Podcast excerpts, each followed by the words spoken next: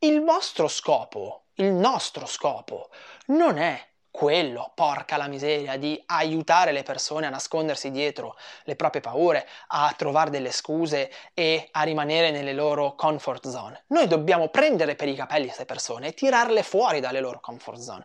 Noi dobbiamo dar loro la possibilità di eh, testare, di mettersi alla prova e di, avere, di avere dei feedback positivi che creino in loro la sufficiente sicurezza per sapere che se mai disgraziatamente succedesse qualcosa in strada, loro avrebbero qualche chance, perché parliamoci chiaro, eh?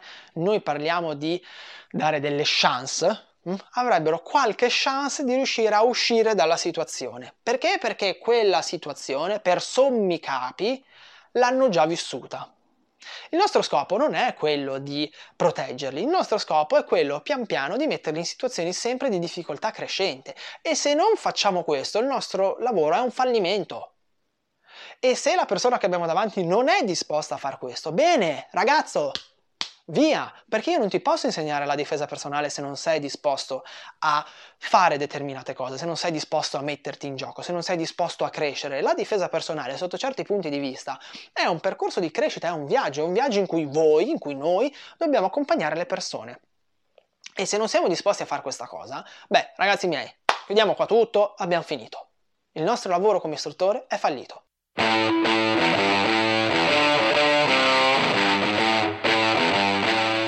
Urban Budo, il primo podcast sulla didattica, la teoria e le metodologie di insegnamento della difesa personale.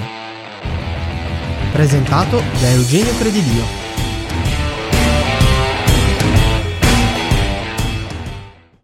Ciao e bentornato sul canale di Urban Budo, il canale del primo sito in Italia, e anche l'unico, dedicato interamente agli istruttori di difesa personale e di arti marziali, dove assieme andiamo ad analizzare giorno per giorno tutto quello che riguarda le metodologie di allenamento, di pratica, di insegnamento, la teoria e la psicologia della difesa personale. Perché a noi non basta sapere il cosa si fa e il come va fatto, ma noi vogliamo capire il perché si fanno le cose, per poter fare quel passo in più ed essere davvero d'aiuto ai nostri allievi.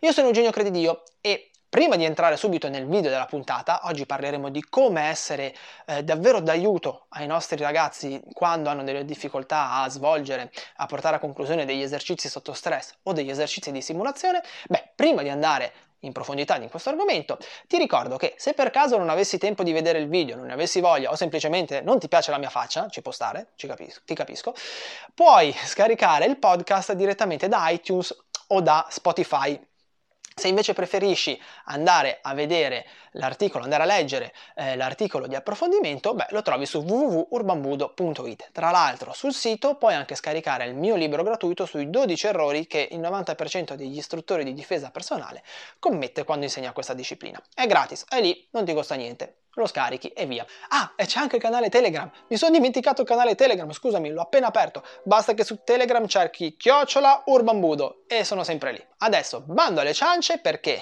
la puntata di oggi inizia con questo. Ebbene sì, inizia con una ragazza di 17 anni, in lacrime, attorniata da tutti i suoi compagni di corso che le stanno facendo un mare di applausi e le stanno dando un sacco di pacche sulle spalle. Ha appena concluso un esercizio eh, di simulazione, un esercizio sotto stress particolarmente impegnativo, nonostante fosse totalmente concentrato, con, totalmente incentrato, perdonami, sulla eh, parte verbale, non ci fosse minimamente scontro fisico, era un esercizio di de-escalation. Beh, durante questo esercizio Giulia, questo è il nome della, della ragazza, ha avuto un attimo di pura crisi, non sapeva come fare ad andare avanti e oggi ti svelerò come con una strategia abbastanza semplice ho potuto darle una mano a portare eh, a termine questo esercizio in maniera non eh, corretta, in maniera spettacolare. Giulia è stata bravissima e per farlo ti svelerò tre piccoli segreti che puoi mettere in atto fin da domani o non appena potrai riprendere ad insegnare dato che siamo ancora in questo maledetto periodo di quarantena. Ma prima di iniziare analizziamo un attimo una cosa. Solo il 5% degli istruttori che dice di fare esercizi sotto stress o esercizi di simulazione in realtà li fa. La maggior parte degli istruttori gioca, non fa esercizi sotto stress e non fa esercizi di simulazione. E questo è dovuto al fatto che sono bloccati, e non per colpa loro, ma perché probabilmente non hanno avuto una formazione corretta in merito a questi argomenti, sono bloccati da due principali paure che se vogliamo realmente fare questi esercizi e vogliamo far sì che questi esercizi siano produttivi per i ragazzi, beh, signori miei, li dobbiamo affrontare. Hm? Dobbiamo eh, sbatterci il muso contro. La prima paura che blocca la stragrande maggioranza degli istruttori è quella dell'imbarazzo. Dell'imbarazzo proprio in quanto istruttori oppure di creare imbarazzo negli allievi. Nel 2012, quando andai in Inghilterra per tenere il corso istruttori eh, di allenamento funzionale per eh, gli istruttori de- di Defense Lab, ebbi la possibilità di, forse te l'ho già detto, di eh, guardare tutto l'impianto Defense Lab dietro le quinte e di partecipare a quel weekend formativo. E fu molto interessante perché potei partecipare anche al, all'incontro riguardante il marketing. E durante quell'incontro fu detta una cosa molto interessante e molto importante, a parer mio, che dovremmo tenerci sempre a mente. Il formatore si mise al centro del gruppo degli istruttori, guardò un po' a destra, un po' a sinistra, così per fare un po' di scena, e poi chiese a tutti qual è l'emozione che ogni persona sulla faccia della terra vuole evitare ad ogni costo. Qualcuno rispose la paura, altri il dolore, altri il dispiacere. Il formatore, davvero showman qual era, annui un po', guarda a destra, guarda a sinistra, crea un po' di suspense, lui era molto più bravo di me a farlo, come potrai immaginare, e poi rispose no, l'imbarazzo. Nessuna persona vuole sentirsi in imbarazzo. Sentirsi in imbarazzo vuol dire sentirsi inadeguati, sentirsi ehm, esposti, non sentirsi a proprio agio. Qualunque persona vuole evitare questa sensazione qua. E perché è direttamente collegata agli esercizi sotto stress e agli esercizi di simulazione? Beh, perché queste due metodologie sono degli amplificatori esponenziali di imbarazzo. Eh, fare esercizi sotto stress, fare esercizi di, ehm, eh, scusami, fare esercizi di simulazione vuol dire di fatto mettersi sotto i riflettori, vuol dire mettersi in gioco, eh, dover interagire, rivestire dei ruoli, parlare magari davanti a tante persone, alzare la voce davanti a tante persone dire cose che tu soprattutto se rivesti il ruolo dell'aggressore, probabilmente non diresti mai a una persona. Vuol dire farsi toccare, toccare, eh, vuol dire anche entrare in intimità con certe persone. E questo ovviamente è un amplificatore di imbarazzo. Però se noi riuscissimo a mettere in atto tre semplici strategie di cui a breve ti parlerò, beh, sarebbe molto più facile gestire queste situazioni qua. Eh, se non mi credi, è comunque la prova che queste metodologie siano degli amplificatori di imbarazzo, tutti i video che vedi su Facebook, su YouTube, su Instagram, dove vengono proposte queste metodologie. L'altro giorno stavo curiosando, in realtà stavo facendo una ricerca su Facebook per un progetto che se tutto va bene a breve lancerò e mi è capitato di finire sul gruppo eh, dedicato alla difesa personale di una famosa federazione italiana di karate, dove venivano fatti vedere eh, alcuni esercizi sotto stress e la scenetta che si vedeva era sempre la stessa, quella che ti capita di vedere in ogni esercizio di questo tipo, ovvero un gruppo di persone a disagio, evidentemente a disagio, ma a disagio non per, tanto per lo stress di, di per sé, proprio per la situazione, che non appena potevano, non appena avevano la possibilità di farlo, iniziavano a scherzare, ridevano, facevano le battute, eh, giocavano a livello tecnico e questo capitava sia negli studenti che nell'insegnante, che spesso anzi si univa ai, ai giochi, alle battute degli studenti. Questo è sbagliato. È sbagliato perché? Perché eh, noi dobbiamo essere in grado di limitare questa, eh, questa, sensazione, di eh, aiutare i ragazzi a superare questa sensazione e non unirci a loro e alimentarla, ma eh, se molti di noi non sono forse propriamente in grado di affrontare questa situazione, non è per vostra mancanza, amici miei, è semplicemente perché probabilmente nel vostro percorso formativo non avete avuto qualcuno che vi ha aiutato a vostra volta, a sua volta, a eh, migliorare sotto questo punto di vista. Ma non importa, non, non è mai troppo tardi. Guardate, il primo il primo step è comunque mettersi in gioco e cercare di eh, superare in primis l'imbarazzo con noi stessi. Non so per te, non so per voi, ma per me ad esempio un grande scoglio quando faccio le simulazioni, ormai ci passo sopra come un caterpillar, però io sono sostanzialmente una persona piuttosto timida, anche se sono qui davanti a, a una telecamera, eh, questa cosa qua mette un sacco di, di, disagio, però sono sostanzialmente una persona timida e ogni volta che io devo fare l'aggressore, io devo prendere un attimo il coraggio a due mani e superare eh, questa sensazione di imbarazzo che ho io per primo. Direttamente collegata alla sensazione di imbarazzo c'è eh, la seconda grande paura che blocca gli istruttori a fare un esercizio sotto stress come Dio comanda ed è la paura di perdere l'allievo. C'è questa paura che se io propongo certe metodologie, eh, l'allievo giustamente si sente in imbarazzo, si sente a disagio, non si iscrive, se ne va. Oppure, se io propongo certe metodologie e eh, sono molto duro, beh, l'allievo penserà che io sia matto e non si iscriverà, o non continuerà, o abbandonerà il corso. Signori miei, mettiamo un attimino le carte sul tavolo. Sto per dire una cosa che non ti piacerà, non vi piacerà. Il vostro scopo, il nostro scopo, non è quello, porca la miseria, di aiutare le persone a nascondersi dietro le proprie paure, a trovare delle scuse e a rimanere nelle loro comfort zone. Noi dobbiamo prendere per i capelli queste persone e tirarle fuori dalle loro comfort zone.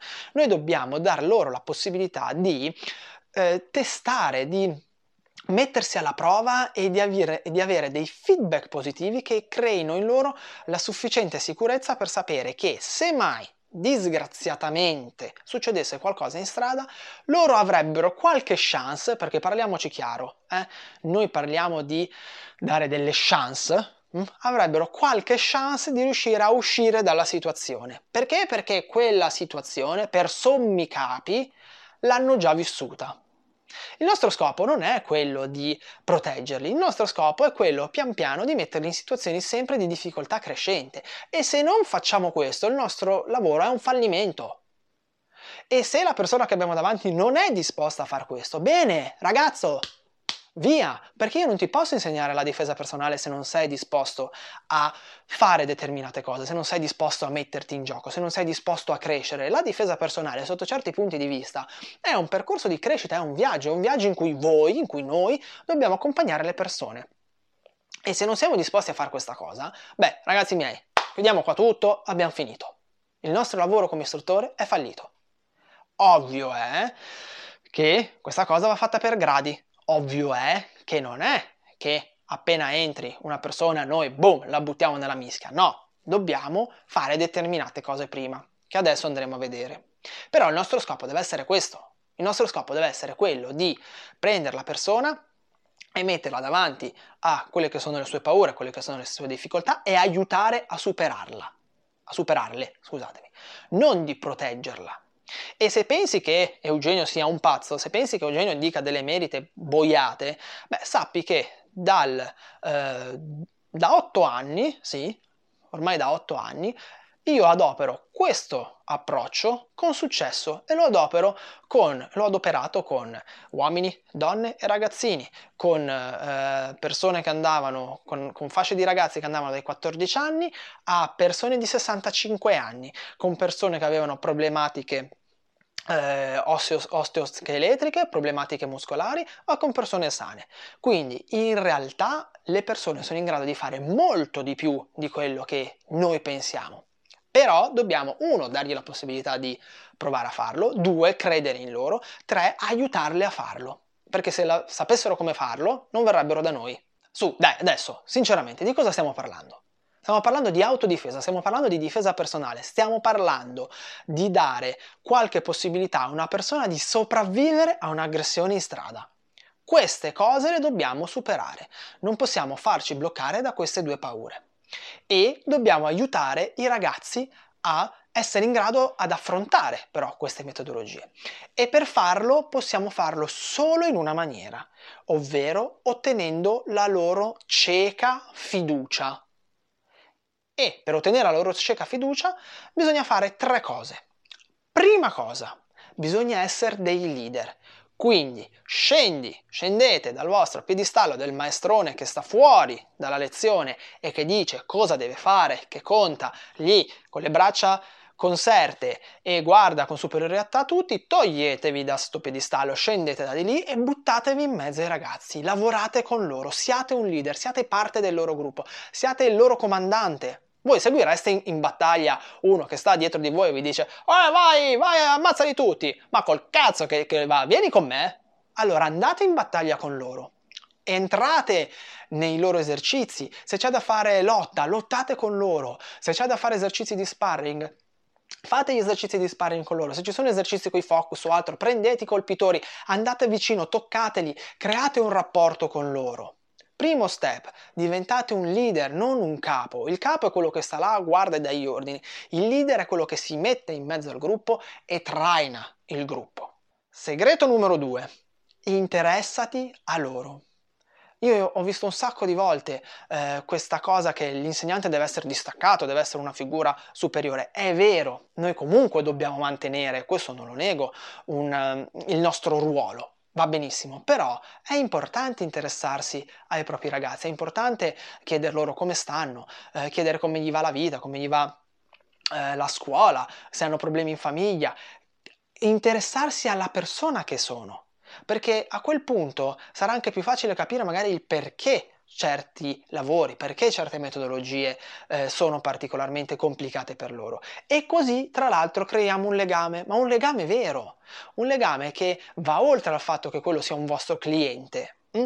un legame perché voi siete interessati alla persona che avete davanti. Segreto numero 3 conquista la loro fiducia con le tue competenze. Che non vuol dire che quando, porca di quella miseria, prendi il tuo assistente istruttore, prendi il tuo che, prendi il allievo, gli devi dare un'armata di botte, colpirlo forte, fargli male quando fai vedere le tecniche. No, quello, quello serve soltanto a te, a, a, farti vedere quanto sei bravo, quanto sei spesso, a, far, a riempirti l'ego. Alle volte sì, può servire, è vero, però noi dovremmo sempre avere il controllo. Io non sopporto, non, non, non so te, ma io non sopporto quei video in cui c'è l'insegnante che malmena brutalmente il proprio assistente. Quello, quello, non è una dimostrazione di bravura, quello è, è, è perché ce l'hai piccolo e devi, e devi far vedere che sei, sei forte. Su, dai, smettiamola. Sapere conquistare con le proprie competenze vuol dire essere in grado di dare delle motivazioni, saper spiegare le cose, saper dire il perché devono fare certe cose, perché non riescono a farne altre, trovare delle soluzioni per aiutarli. Questo è conquistarli con, loro, con le tue competenze. Scusami. Quando mi infervono poi inizio così, un po' a sbiascicare. Quindi se vuoi riuscire a organizzare, a strutturare degli esercizi sotto stress efficaci, che siano esercizi sotto stress o siano simulazioni, e vuoi riuscire tu in primis a metterli in scena e in secondo luogo, far sì che i ragazzi riescano a farli in maniera corretta e in maniera produttiva, devi prima di tutto conquistare la loro fiducia. E questo passa con uno, essere un leader, te lo ripeto, quindi non scendi dal piedistallo, non stai lì lontano fuori e gli comandi, ma ti butti in mezzo a loro. Due, interessati a loro come persone. E tre, acquisisci la loro fiducia, acquista la loro fiducia con le tue competenze. E questo non è un processo che avviene dall'oggi al domani, ma così come tu non puoi pretendere di inserire delle metodologie sotto stress a una persona che è appena entrata nel tuo gruppo di lavoro. Detto questo, poi, nel momento in cui avrai, fatto, avrai unito i puntini e avrai fatto queste cose, allora sì che potrai essere utile ai tuoi allievi quando durante gli esercizi sotto stress loro avranno delle difficoltà. Ma perché? Perché sarai quella persona di cui si fidano e allora tu potrai entrare in gioco come angelo. L'angelo è una figura che per quanto mi riguarda è stata ideata da Roberto Cereda, l'ho, mm, l'ho affrontata, ho imparato a, a, a, sfruttare questa figura durante il corso di formazione del metodo di difesa personale femminile Impact, un metodo che appunto insegnava Roberto Cereda ormai parecchi anni fa. Ormai l'ho fatta mia e la, la applico in qualunque situazione eh, riguardante la difesa personale, quindi dagli esercizi sotto stress alle simulazioni da difesa personale a 360 gradi a difesa personale femminile. Che cos'è l'angelo? L'angelo non è nient'altro che una persona che aiuta la persona che esegue l'esercizio a trovare la soluzione quando si blocca e l'aiuta in maniera non concreta, l'aiuta dandogli degli input, ok? Un po' come mm, il cornerman nella box, va bene? Se io durante un esercizio di simulazione penso che quella persona abbia bisogno di una mano, cosa faccio? Mi infilo dietro di lei standole a debita distanza perché deve avere la possibilità di muoversi e da osservatore esterno le do degli input molto rapidi, molto asciutti, non le dico no, fai la tecnica A, fai la tecnica B, magari le dico proteggiti, reagisci, eh, colpisci, è scoperta lì, difesa verbale, ok? Cose molto asciutte. Nella stragrande maggioranza del, dei casi, la persona che sta facendo l'esercizio non sente l'angelo, è un brusio in sottofondo, alle volte disturba anche, ma quando questa persona sarà in difficoltà, beh, l'angelo farà un po' come fosse la sua coscienza, le darà quella botta e le permetterà di vedere la soluzione che non sta riuscendo a vedere perché è presa dal panico, dalla crisi, e di portare a termine la situazione. Questo è successo ogni volta che abbiamo adoperato l'angelo. Ora, fermi tutti, fermi, fermi, non, non, non dirlo, non, non dirlo. È ovvio che in strada non c'è l'angelo. È ovvio che in, in una situazione reale l'angelo non possa venire in soccorso della persona che viene aggredita. Ma qui stiamo parlando di allenamento ed è anche ovvio che l'angelo man mano sparisce. Arriverà il punto addirittura in cui sono i ragazzi che ti dicono no, faccio l'esercizio senza l'angelo. Bene, a bombazza, sono contento. Vuol dire che ti senti abbastanza sicuro da poterlo affrontare. Però l'angelo è anche quella figura che permette a chi è in crisi di trovare da solo la situazione, perché gli dà solo degli input, gli dà solo dei suggerimenti. Sarà la persona a leggere comunque la situazione, concentrarsi su quell'input che ha ricevuto e trovare il modo di sfruttarlo.